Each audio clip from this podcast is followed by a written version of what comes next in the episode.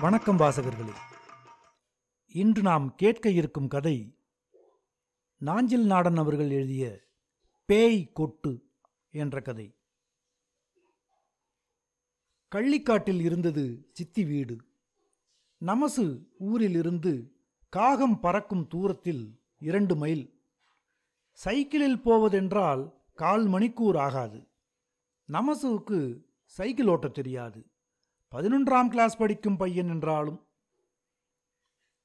நடந்து போனால் முக்கால் மணி நேரத்தில் போய்விடலாம். ஊரில் இருந்து அரை மைல் தெற்கு நோக்கி போனதும் முடவன் பாலம் தாண்டி இடதுகை பக்கம் பத்துக்காட்டின் வாய்க்கால் ஓரம் பெரிய வரப்பில் அகன்ற காலடி தடம் நேரே முள்ளிக்குளம் பிராமணக்குடியின் புறவாசலில் கொண்டு விடும். சுடலைமாடன் கோயில் கொடை பார்க்க நமசு வியாழக்கிழமை புறப்பட்டபோது வெயில் முகத்துக்கு நேராக அடித்து கொண்டிருந்தது. அறுவடை முடிந்துவிட்ட வயற்காடுகள் கோடை காய்ச்சலுக்கு கிடந்தன. ஊரை அடுத்த பத்தில் உளுந்து விதைத்து நான்கு இலைகள் வந்திருந்தன. இடது கையில் இருந்த காக்கி துணிப்பையை வலது கைக்கு மாற்றிக்கொண்டு நமசு பிராமணக்குடி தெருவில் ஏறினான். கையில் ஒரு நிக்கரும் அரைக்கை உடுப்பும் மடித்து செருகியிருந்தான் பிராமணக்குடி பெருமாள் கோயிலின் இருபுறமும் ஜடாயு சிறகுகள் போல நீண்ட அகலமான தெரு. காலை நேரத்தில் பிராமணாள் வீடுகளிலிருந்து வரும் பருப்பு தாளிக்கும் மணம் தேங்காய் எண்ணெயில் பப்படம் வறுக்கும் வாசனை போன்றவை சாயங்கால நேரத்தில் இல்லை. அடுத்தது வெள்ளாங்குடி. விறுவிறு என்று நடந்து வடக்குத் தெரு வழியாக நாடாக்குடி தாண்டி ரோட்டில் ஏறினான். இடதுகை பக்கம் முள்ளிக்குளத்தின் தண்ணீர் அலைகள் ரோட்டின் கரையை நனைத்தன. கோடைக்காலம் ஆரம்பித்து விட்டாலும் குளத்தில் நிறைய தண்ணீர் கிடந்தது. வலதுபுறம் ஓடையும் ஓடையை தாண்டிய வயற்காடும். குளம் முடியும் முன் கள்ளிக்காட்டுக்குப் போகும் ஒற்றையடிப் பாதை வலப்பக்கம் இறங்கும். ஓடையில் இறங்கி கால் நனைத்து கரையேறி வரப்போடு நடக்கும்போது முதலில் வருவது கள்ளிக்காட்டின் மயானம். சித்தியுடனோ அப்பாவுடனோ நடக்கும்போதே பயம் காட்டும் சுடலைமாடன் சிலையும் கழுமாடனும். கொடைக்கு கால் நாட்டிய அன்று செய்த பூசையின் அடையாளங்கள் மயானத்து சுடலைமாடன் கழுத்தில் கிடந்தன. கழுமாடன் பீடத்துக்கு சிலை கிடையாது. ஒரு கழுமரம் மட்டும்.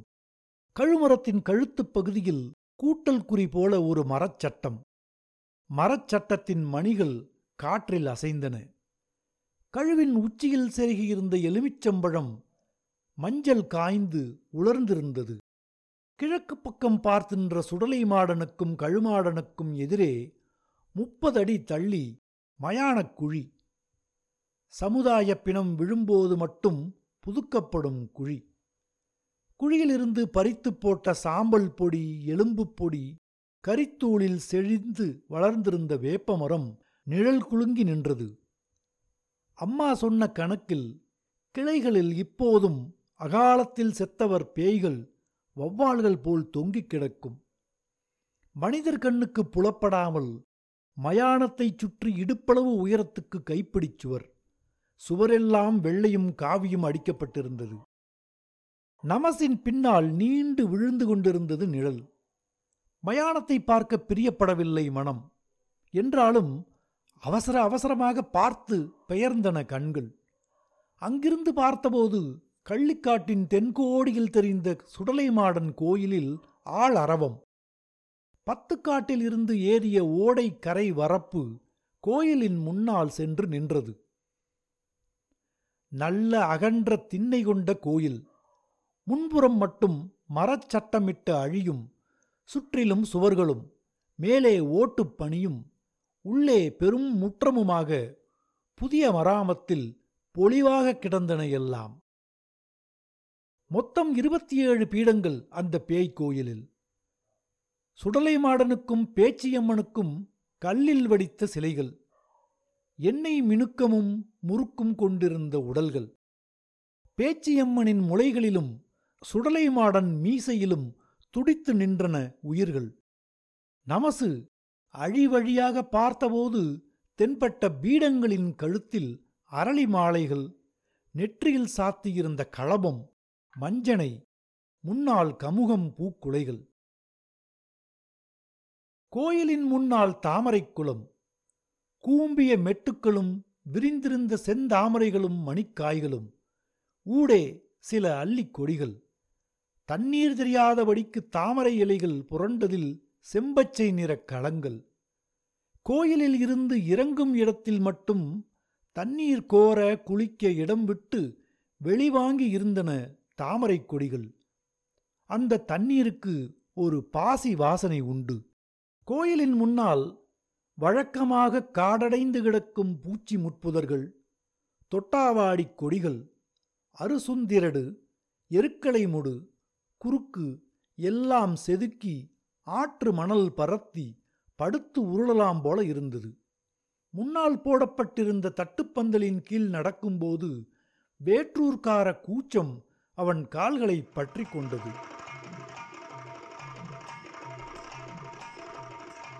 ஒத்தையிலேயா மக்கா வந்த? என்றாள் சித்தி. சித்திக்கு பிள்ளைகள் கிடையாது. சாப்பிடுகியாளே மக்கா என்றாள். பள்ளிக்கூடம் விட்டு வந்து சாப்பிடுகிற நேரம்தான். சித்தி வீட்டில் ஆட்டுப்பால் காப்பி. நமசுவுக்கு அந்த வாசனை அவ்வளவாக பிடிக்காது. ஒரு உளும்பு வாடை. பக்கத்து வீட்டில் சித்தியின் சம்பந்தி கொடியாள். அந்த அத்தைக்கு மூன்றும் பெண் பிள்ளைகள்.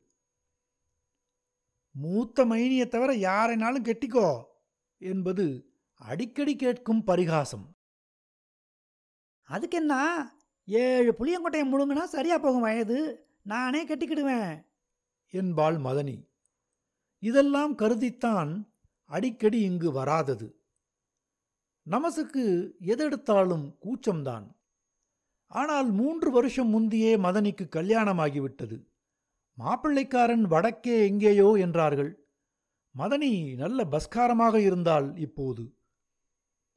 கோயிலில் லவுட் ஸ்பீக்கர் போட்டு விட்டனர் நமசுவுக்கு வில்லுப்பாட்டு கேட்க பிடிக்கும். இமையாடாமல் பார்த்து கொண்டிருப்பான். கனியான் ஆட்டத்தில் மகுடம் வாசிப்பது பிடிக்கும். நையாண்டி மேளத்தில் முரசு சத்தம் பிடிக்கும். வாசலில் வந்து நின்றபோது மதனி தெரு நடையில் உட்கார்ந்திருந்தாள்.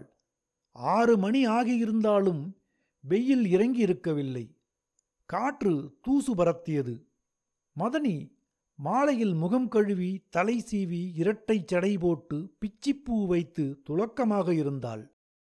அவ்வளவு நீளமில்லாத சுருட்டை சுருட்டையான அடர்த்தியான முடி. சித்தி வீட்டு வாசப்படியில் நமசு உட்கார்ந்தான். மதனி வழக்கமான பரிகாசத் துணியுடன் கேட்டாள் அத்தானுக்கு பரீட்சையெல்லாம் முடிஞ்சிட்டா நமசு கொழுந்தன் முறை என்றாலும் மதனி பரிகாசத்துக்கு அத்தான் என்றே அவனை கூப்பிடுவாள். பாட்டுச் சத்தம் நின்று பேய் கொட்டு சத்தம் கேட்டது. நையாண்டி மேளக்காரர்கள் நாளை மாலை வருவார்கள். இது உள்கோயிலில் வரத்துக்கும் ஆராசனைக்கும் வாசிக்கும் தவில் முரசு நாதஸ்வரம். வந்ததும் வாத்தியங்களின் உரைகளை கழற்றி ஒரு சுற்று வாசித்து ஓய்வார்கள். அண்ணாச்சி கொடைக்கு வருவாளா? என்றான் மதனியிடம். போன மாசம்தான் வந்துட்டு போனா இனி அடுத்த வருஷம்தான். அண்ணாச்சிக்கு நல்ல சுபாவம். போன ஆண்டு விடுமுறையில் வந்தபோது பார்த்தது. நமசை பாட்டு படிக்கச் சொல்லி கேட்டார். அவனுக்கு தாமரை பூத்த தடாகமடி உன் கண்ணில் நீர் வழிந்தால் எல்லாம் நல்ல ராகமாக பாட வரும். பாடி முடிந்ததும் கன்னத்தில் ஒரு முத்தம் கொடுத்தார். ரொம்ப கூச்சமாக இருந்தது. மதனி அத்தான் வாருங்கோ நானும் ஒன்று தாரன் என்றாள். நமசு சித்தி வீட்டுக்கு ஓடிவிட்டான். அவர் வந்திருந்தால் கொடை பார்க்க தோதாக இருக்கும். போன முறை பனை விலைக்கு கூட்டிக் கொண்டு போய் நுங்கு சீவி போட்டு மாலை பதநீர் வாங்கி தந்தார். அனந்த நாற்று சாணல் மடைக்கு குளிக்க கூட்டிப் போனார். பெரிய குளத்தில் மறுகரைக்கு நீச்சலடித்துப் போய் மலநீஞ்சல் போட்டு திரும்பினார்கள். அண்ணாச்சி இருக்கும்போது மதனி முகத்தில் ஒரு விகாசம் தெரிந்தது. உன்னால் அவங்க மைனியை தூக்க முடியுமாடா? என்றார் ஒரு நாள். எம்மா என்னால் முடியாது. தூக்கித்தான் பாரேன் வேண்டாமா யானைக்குட்டி மாதிரில இருக்கா? நான் பாரு நான் தூக்குங்க மதனிக்கு சிரிப்பாணி தாங்கவில்லை. அத்தானும் தூக்குவாரு கொஞ்ச நாள் போனா என்றாள் சிரிப்பின் ஊடே. முரசும் தவிழும் அதிர்ந்து கொண்டிருந்தன. நமசு எழுந்தான். அத்தான் எங்க புறப்படுதே? கோயிலுக்கு. இன்னைக்கும் நாளை கிளம்புறையும் கூட பார்த்துக்கோ. நாளைக்கு ராத்திரி சின்ன பிள்ளையோ போகப்படாது. நடுச்சாமத்தில் பரனுக்கு மேலே பன்னிக்கு நெஞ்ச வகுந்து ஒரு குலை மட்டி பழம் உரிச்சு போட்டு சொல்ல மாடம் உதிரம் குடிக்கச்சில சின்ன பிள்ளையோ தும்முனா எட்டாங்கொடைக்கு முன்னால் ரத்தம் கக்கி செத்து போவா. அது மாதிரி கெடா வெட்டச்சிலேயும் இருமவோ தும்மவோ படாது. மதனி ஒரு தீவிர பாவத்துடன் சொன்னாள். இதெல்லாம் ஊரில் ஏற்கனவே அம்மா ஒரு முறை சொன்னதுதான். திசைவழிக்கு போகும்போதோ வரும்போதோ எதிர்த்து போகப்படாது. படப்புச்சோறு போடச்சில துப்பினி இறக்கப்படாது. மயானத்துக்கு பூசைக்கு போகும்போதோ வரும்போதோ கழுமாடம் கொண்டாடி கையில் இருக்கும் குந்தத்தை எத்தனை முறை குத்துவாரோ தலையில் எட்டாங்குடைக்குள்ள அத்தனை பேர் சாவார்கள். கோயில் வாசலில் அதிக கூட்டமில்லை. கோயிலுக்கு இடதுபுறம் இருந்த அறுத்தடிப்பு களத்தில் பெரிய பன்றி ஒன்றை பிணைத்து போட்டிருந்தனர். சின்ன யானை போல் நின்றது. நேர்க்கச்சைக்காரர் பன்றியின் கழுத்தில் நேரியல் கட்டிவிட்டிருந்தார் நெற்றியில் சந்தனமும் குங்குமமும் அப்பப்பட்டிருந்தது. கடைவாய் ஓரம் தந்தங்கள் நீண்டிருந்தன. இதை எப்படி மார்பிளக்கு முன் உயிருடன் பரன்மேல் ஏற்றுவார்கள் என்று தெரியவில்லை. சற்று தள்ளி வெள்ளாட்டுக் கடா ஒன்று கொம்பு முருகி நின்றது. ஆட்டுக்கு இத்தனை பெரிய விதை பையை நமசு இதற்கு முன் பார்த்ததில்லை. களம் பூரா ஆட்டுக்கடாவின் கோரோஜனை வீச்சம். மயானத்தில் கழுமாடன் விளையாடி தூக்கி போட்டு குந்தத்தில் செருகும் துள்ளுமறி நாளைதான் கொண்டு வருவார்கள். சுடலைமாடனுக்கு அறுக்கவும் கழுமரத்தில் செருகவும் இரண்டு சிவப்புச் சேவல்கள் கொண்டைகள் வளர்ந்து சாய்ந்து கிடந்தன. சுடலை மாடன் வரத்துப் பாட கருங்குளம் நாராயணனை விட்டால் ஆளில்லை என்று பேசிக்கொண்டனர் சித்தப்பா வந்து சாப்பிட கூப்பிட்டு விட்டு போனார். சாப்பிட்டு விட்டு மதனி வீட்டில் எட்டி பார்த்தான். சாப்பாட்டு ஏனத்தின் முன்னால் இருந்தாள். எவ்வளோ முருங்கக்கோரு எல்லாம் மைனி மூஞ்சினதா? சாய்வாக ஒரு பார்வை பார்த்தாள் மதனி. வீடுகள் தோறும் விருந்தினர்கள். பானைக்குள் இருந்த பாச்சை உருண்டை வாசம் வீசும் வெள்ளாவி துணிமணிகள். எல்லா வீட்டு முற்றங்களும் தூத்து தெளித்து சாணிப்பால் மெழுகி பெரிய பெரிய கோலங்கள். தெருக்களில் வழக்கமாய் கிடக்கும் குப்பை கூலங்கள் காணோம். ஓரங்களில் நிற்கும் சக்கடா வண்டிகள் எல்லாம் களங்களினுள் கிடந்தன. வில்லுப்பாட்டுக்கு ஹார்மோனியம் இழுக்க ஆரம்பித்தவுடன் போய் உட்கார்ந்து கொண்டான் நமசு. சற்று நேரம் போக வேண்டும் குடம் அடிப்பவரும் கட்டைத்தாளம் அடிப்பவரும் லயித்து வாசிக்க. கோயிலைச் சுற்றி களபம் சந்தனம் மஞ்சனை விபூதி சாம்பிராணி புகை பிச்சிப்பூவின் கலவை வாசனையாக இருந்தது. உள் படிப்புறையில் ஓரத்தில் உட்கார்ந்து பூ கட்டி கொண்டிருந்தனர். அரளிப்பூ மஞ்சனத்தி இலை பிச்சிப்பூ தாமரை வாடாமல்லி கொழுந்து செவந்தி எல்லாம் குப்பம் குப்பமாக கிடந்தன. கமுகம் பூக்குலைகள் உரிக்கப்படாமலும் தாழம்பூ குலைகள் பிரிக்கப்படாமலும் ஓரமாய் கிடந்தன. ஏழு மணிக்கு வீட்டுக்கு போனபோது சித்தி இட்லி தின்னச் சொன்னாள். மதிய சாப்பாடே மூன்றரை மணிக்குத்தான் ஆகியிருந்தது.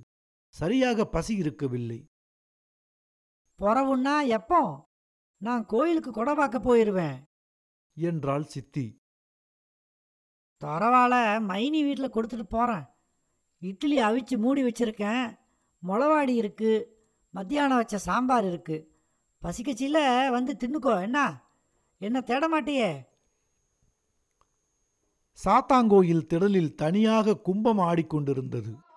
நமசு சற்று நேரம் கனியான் ஆட்டம் பார்த்தான். இனி பத்து மணிக்கு மேல்தான் வில்லு வைப்பார்கள். வைத்தால் சாமி வந்து ஆராசனையாகி படப்பு போட்டு பூ எடுக்கும் வரை நெறிபிரியாக இருக்கும். சுப்புக்குட்டி கனியான் இடது கையால் காதை பொத்திக்கொண்டு வலது கையை நீட்டி பாடிக்கொண்டிருந்தார் அவர் பக்கத்தில் ஒரு மகுடம் ஒரு தப்பட்டை ஒரு பின்பாட்டு கணியான் நீலவாக்கில் எதிர்ப்புறம் ஒரு மகுடம் ஒரு தப்பட்டை இரண்டு கணியான்கள் பெண் வேடம் தரித்து கண்டாங்கி வரிந்து கட்டி திருப்பன் வைத்து கட்டிய கொண்டையில் ஊசிகள் செருகி முளைக்குமிழ்கள் வைத்து இறுக்கமாக ஜெம்பர் போட்டு வாய் நிறைய வெற்றிலை போட்டு நீலவாட்டத்தில் ஆடிக்கொண்டிருந்தனர் குளத்தங்கரையை அடுத்த வேப்பமரம் முட்டில் சிறு தீ மூட்டி அதில் ஒருவர் தப்பட்டையின் தோலை வாட்டுவதும் லேசாக சுண்டி பார்ப்பதுமாக இருந்தார். பசிப்பது போல் இருந்தது நமசுக்கு. சித்தி கூட்டத்தில் எங்காவது இருப்பாள் அல்லது கோயில் படிப்புறையில் வசதியாக இடம் பிடித்து ஆராசனை பார்க்கும் தோதில் உட்கார்ந்திருப்பாள். சித்தி வீடு ஊரின் வடக்கு கோடியில் ஒரு முடுக்கில் இருந்தது. சித்தி வீடு தாண்டினால் நல்ல தண்ணீர் குளத்துக்கு போகும் தடம் ஆரம்பித்துவிடும். கணியானின் குரல் காதை தொடர்ந்து வந்து கொண்டிருந்தது. இருபத்தி ஓரு நாட்கள் விரதம் இருந்து பாடும் குரலில் விசேடமானதொரு துடிப்பு. நாளை மதியம் உச்சிக்கொடைக்கு வலது முன் கையில் கீறி தண்ணீர் தெளித்து துடைத்த இருபத்தி ஏழு கன்னித் தலைவாழை இலைகளில் மூன்று சொட்டு ரத்தம் வீதம் படைக்க வேண்டும். வில்லுப்பாட்டுக்காரருக்கும் கிடாவிட்டும் இசக்கி முத்துக்கும் கூட விரதங்கள் இருக்கும். வழக்கத்துக்கு மாறாக எல்லா தெரு விளக்குகளும் வீடுகளின் முன் விளக்குகளும் எரிந்தன. எங்கும் வெளிச்சமே நிறைந்து கிடந்தது போல். பங்குடிமாதக் காற்று பதைப்பின்றி அலைந்து கொண்டிருந்தது. முடுக்கில் மதனி வீட்டில் விளக்கு வெளியில் தெரிந்தது. எதிர்வரிசையில் வீடுகள் இல்லை. களத்துச் சுவர் நீண்டு கிடந்தது. மங்களாவில் கட்டிலில் படுத்து மதனி படித்துக் கொண்டிருந்தாள். இந்த ஆரவாரத்திலும் என்னதான் படிக்கிறாளோ? அரவம் உணர்ந்து எழுந்து உட்கார்ந்தாள். முட்டுக்கு மேல் கிடந்த சாரியை கரண்டைக்கு இறக்கினாள். அத்தான் என்ன வந்துட்டையோ? வயிறு பசிக்கு இட்லி தின்னுட்டு போலாம்னு வந்தேன். துறவல் இருக்கா? என்றாள் சிரிப்புடன். முன்கதவை உரிச்சாய்த்து விட்டு வந்து கதவை திறந்தாள். தட்டத்தை எடுத்து நாலு இட்லி எடுத்து வைத்தாள். மிளகாய் பொடி பரணியையும் நல்லெண்ணெய் கிண்ணத்தையும் எடுத்து வைத்துக்கொண்டு உட்கார்ந்தான். சாம்பார் ஊத்தலையா? என்றாள். எதிர்த்தாற்போல் குத்துக்காலிட்டு அமர்ந்தாள். நமசுக்கு கூச்சமாக இருந்தது. ஒத்தையில தானே திங்க? சாப்பிடுகியான்னு ஒரு வார்த்தை கேட்டையா? கேட்கறதுக்கு என்ன இருக்கு? ஒரு தட்டம் எடுத்து வச்சுக்கிட்டு இருக்க வேண்டியதானே ஏன்? உன் தட்டத்துலேருந்து எடுத்து திங்கப்படாதா? ஐயே எச்சியிலா? மதனி அதை பொருட்படுத்தவில்லை. ஒரு இட்டலியை எடுத்து பிட்டு தின்ன ஆரம்பித்தாள். ஒரு துண்டை எடுத்து மிளகாய் பொடி முக்கி அவன் வாயருகில் நீட்டினாள். நமசு முகத்தை திருப்பினான். சும்மா வாங்கிக்கோ. நீ சின்ன பிள்ளையா இருக்கச்சில இடுப்பில் தூக்கி சுமந்து இட்லி புட்டு தந்திருக்கேன். அப்போ இடுப்புல வச்சோம்னுட்டு இப்போ தூக்கி வச்சுக்கிட முடியுமா? ஆசையா இருக்குன்னா சொல்லு. தூக்கிக்கிட்டு கொஞ்சம் நடக்கேன். எம்மா நீ செய்தாலும் செய்வ. தட்டத்தை அங்கணத்தில் போட்டு பரணியை கிண்ணத்தை மூடி வைத்துவிட்டு கை கழுவி வெளியே வந்தான். மதனி வீட்டை பூட்டிக் கொண்டு வந்தாள். நீங்க கொடவாக்க வரலையா? என்றான் மதனி வீட்டினுள் நுழைந்ததும். எனக்கு அந்த கூட்டத்தில் போய் நிற்க பிடிக்காது. அப்போ விளக்க அணைச்சிக்கிட்டு உறங்குங்கோ. இரி போலாம். ஒரு பரத்தம் பிடிச்சவன். காற்றில் வில்லுப்பாட்டு ஓசை காதில் மோதிக்கொண்டிருந்தது கொண்டிருந்தது. ஆற்றில் குளித்து கோயிலை வலம் வந்து கொண்டிருந்தார் சுடலை மாடன் புடைபூழ பேச்சியம்மன் செங்கிலிப்பூவத்தான் புலைமாடன் கழுமாடன் பட்டன் முண்டன் வண்டிமலச்சி அம்மன் முப்பிடாரி சந்தனமாரி மாடன் தம்பிரான் இசக்கி அம்மன். இனி பாட்டும் மேளமும் நல்ல ஈர்ப்புடன் இருக்கும். ஏதோ பேசிக்கொண்டிருந்த மதனி எழுந்து உள்ளே போனாள். சற்று நேரத்தில் உள்ளே இருந்து குரல் கேட்டது. அறையினுள் இருள் சேமித்து வைத்திருந்தார்கள் போலும். மூக்கருகில் உராய்ந்த மதனியின் கன்னம் மெதுவா மிருதுவாக இருந்தது. மாலையில் பூசிய பவுடரின் லேசான மனம் தழுவலில் கிளர்ந்த மெல்லிய வீரொன்று வளர்ந்து பல்கி பெருகி உடலும் மனமும் ஆகி துடித்தது. பிச்சிப்பூவின் விரிந்த வாசனை கவிந்து மூடிக்கொண்டிருந்தது. நேரத்தை அனுமானிக்க முடியவில்லை. வில்லுப்பாட்டின் சத்தம் துடிப்புடன் கேட்டுக்கொண்டிருந்தது. பூ எடுப்புக்கு ஆயத்தமாகிக் கொண்டிருக்கும் போல. நையாண்டி மேளத்தின் ஒளி தூரத்தில் செல்லம் கொஞ்சிக் கொண்டிருந்தது. அயர்வாக இருந்தது. நூதனமானதோர் கூச்சம். மதனி முகத்தில் மெல்லிய பூந்தென்றல். கன்னத்தில் தட்டி முகத்தை கழுவிட்டு போ. என்றாள். பூட்டி மூதி என்று மனதில் திட்டினான் எரிச்சலில். சற்று பதற்றமாக இருந்தது. தெருவில் இறங்கி நடக்கையில் காற்றும் குளிர் சுமந்து வந்தது. கால்களில் புகுந்த அச்சம் நடையை துவளச் செய்தது. நமசு கோயிலை அடைந்தபோது வில்லின் முருகிய நான் டங்காரம் செய்து கொண்டிருந்தது. அருகில் முரசொன்று முழங்கிக் கொண்டிருந்தது. கோயிலுக்குள் நுழைவது மிகவும் சிரமமான காரியமாக இருந்தது. உட்புகுந்தபோது காட்சி தெளிவாகிக் கொண்டு வந்தது. குளத்தில் குளித்து ஈரவேட்டியை மடித்து அதன்மேல் துவர்த்தை முறுக்கி கட்டி நெற்றியில் திருநீர் பூசி அவரவர் பீடத்துக்கு முன்னால் சாமி கொண்டாடிகள் கைகூப்பி கண்மூடி நின்று கொண்டிருந்தனர். சுடலைமாடன் பேச்சியம்மன் சிலைகளுக்கு சந்தனக்காப்பு வெள்ளியால் கண் வாய் மூக்கு கமுகம்பூவின் வெள்ளை பிஞ்சுகளினால் கோரத்தந்தம். அழகும் அச்சமூட்டும் கவர்ச்சியும். வில்லா வீசுகோளா பானையா முரசா தவிழா நாதஸ்வரமா என்று பிரித்தறிய முடியா ஒளிக்கலவை முதலில் சுடலைக்கும் பிறகு மற்ற சாமிகளுக்கும் தீபாராதனை ஆகியது. முரசு கால்களை பறித்து கொண்டிருந்தது. ஓயே என்றொரு சத்தம். உள்வாங்கிய ஒளியில் சில முக்காரங்கள் சில உடல் முருகிய குலுங்கல்கள். என்று மற்றொரு சத்தம். கற்பூரம் எரியும் வாசனை சாம்பிராணி புகை. உடம்பை முறுக்கி பற்களால் சுண்டை கடித்து கைகளை வான் விரித்து பிரபஞ்ச வெளியின் இயக்கங்களை அசைவுகளினால் ரேகைப்படுத்துவது போல. இரட்டை தமிழ்களும் முரசுகளும் நாதஸ்வரங்களும் தீவிர கதியில் இயங்கிக் கொண்டிருந்தன. சுடலையை இரண்டு பேர் ஆவி சேர்த்து கட்டி பிடித்து மணிகள் கோத்த சல்லடம் மாட்டி அதன் மேல் கச்சையை இறுக்கிக் கொண்டிருந்தனர். மாரின் குறுக்கே பாச்சக்கயிறு தலையில் குஞ்சம் வைத்து கட்டி தாழம்பூ குருத்து செருகி கைக்கு வெள்ளி கங்கணங்கள் பூட்டி கழுத்தில் மாலை சூட்டி கையில் வெள்ளி வெட்டுக்கத்தி கொடுத்து.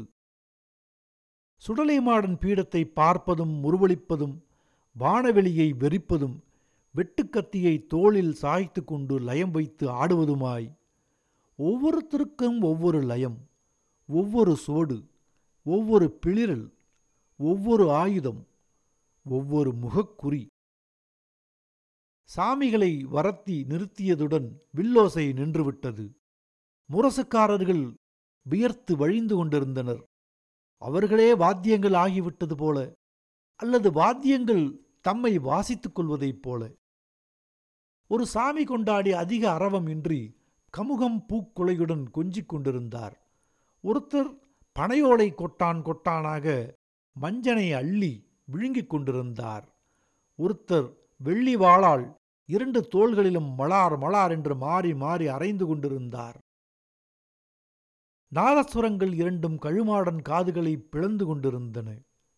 இருபத்தி ஏழு பீடங்களிலும் கழுமாடனுக்குத்தான் கடைசியாக ஆராசனை வரும். வந்தால் அதிக ஆட்டமில்லை. ஒரு பிளிரல் ஒரு துள்ளல் ஒரு முக்காரம். பாய்ந்து சென்று பீடத்தில் இருந்து குந்தம் எடுத்து ஒரு சாட்டம். பிறகு அவர் ஆராசனை முடிந்து அடங்கும் போதுதான் குந்தத்தை சாமி பீடத்தில் வைப்பது. அதன் இடையில் நிலத்தில் ஊன்றினால் அது வரப்போகும் சாவுக்கு முன்கூறல்.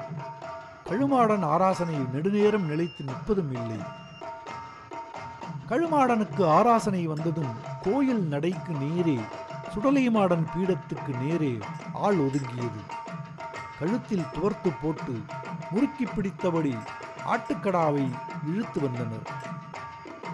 சட்டென நின்றன மேளங்கள். கூட்டத்தின் தள்ளலில் விழுந்து விடாமல் ஒரு தூணை பிடித்தபடி உன்னி பார்த்தான் நமசு. சுடலைமாடன் சிறையில் கழுத்தில் கிடந்த மாலை ஒன்றை கழற்றி வந்து கடாவின் கழுத்தில் சூட்டினார் பூசாரி. எல்லா துடிப்புகளும் நின்று ஒரு அணக்கமும் இல்லை. கடாவின் தலை சுடலையின் பீடத்துக்கு நேராக கோளாறு இல்லாமல் வளர்ந்திருந்தன கொம்புகள். இசக்கிமுத்து முரசை கழற்றிக் கொடுத்துவிட்டு சிவப்பு துணி சுற்றி வைத்திருந்த வெட்டுக்கத்தியை எடுத்தார். ஒரு பாகம் நீளம் இருந்தது. நல்ல சுத்தமான இரும்பில் பருவம் பிடித்து தீட்டிய சுடர் ஒளிபாய்ச்சியது. பூசாரி செம்பில் நீர் கொண்டு வந்து கெடாவின் தலையில் தெளித்தார். நெற்றியில் திருநீறு அப்பினார். நேர்ச்சைக்காரர் ஆட்டுக்கு முன்னால் குத்துக்காலிட்டு அமர்ந்து கமுகம் பூவை நீட்டினார். கெடா எந்த கவலையும் இன்றி பறக்க பறக்க பார்த்து கொண்டு நின்றது. கெடா உடை கொடுக்காவிட்டால் பலியை வாங்க சுடலிக்கு சம்மதம் இல்லை என்று அர்த்தம். முரசுக்காரர் பளபளக்கும் வெட்டுக்கத்தியை கையில் பிடித்தபடி சுடலைமாடன் கொண்டாடி முன்னால் போய் குனிந்து நின்றார். சுடலைமாடன் கொப்பரையில் இருந்து திருநீற்றை அள்ளி வானோக்கி எரிந்து இசக்கிமுத்து தலையில் தூவி நெற்றியில் பூசினார். பூசாரி மறுபடியும் செம்பு தண்ணீரை ஆட்டின் தலையில் தெளித்தார். ஒரு சிலிர்ப்பும் இன்றி ஆடு சிவனே என்று நின்றது. சூழ்நிலையில் இறுக்கம் அதிகரித்து கொண்டு போனது. மௌனம் அடர ஆரம்பித்தது. நேர்ச்சைக்காரர் முகத்தில் கலவரத்தின் சாயம். வரப்போகும் பெருந்துக்கத்தின் அச்சாரம். திடீரென கழுமாடன் ஓயா என்று பிளிறினார். நமசின் கால்கள் விடவிட என்று நடுக்கம் கண்டன. நெஞ்ச படபடப்பை பக்கத்தில் இருப்பவர் கேட்கலாம் போல. ஓயே என்று சுடலைமாடன் மறுபிளிரல் நமசுக்கு திகைப்பாக இருந்தது. பயம் பயங்கரமாய் நெருக்கியது. பக்கத்தில் நின்றிருந்தவரின் மூக்குப்பொடி நமசு மூக்கில் ஒரு தீவிரமான நெருக்கடியை ஏற்படுத்தியது.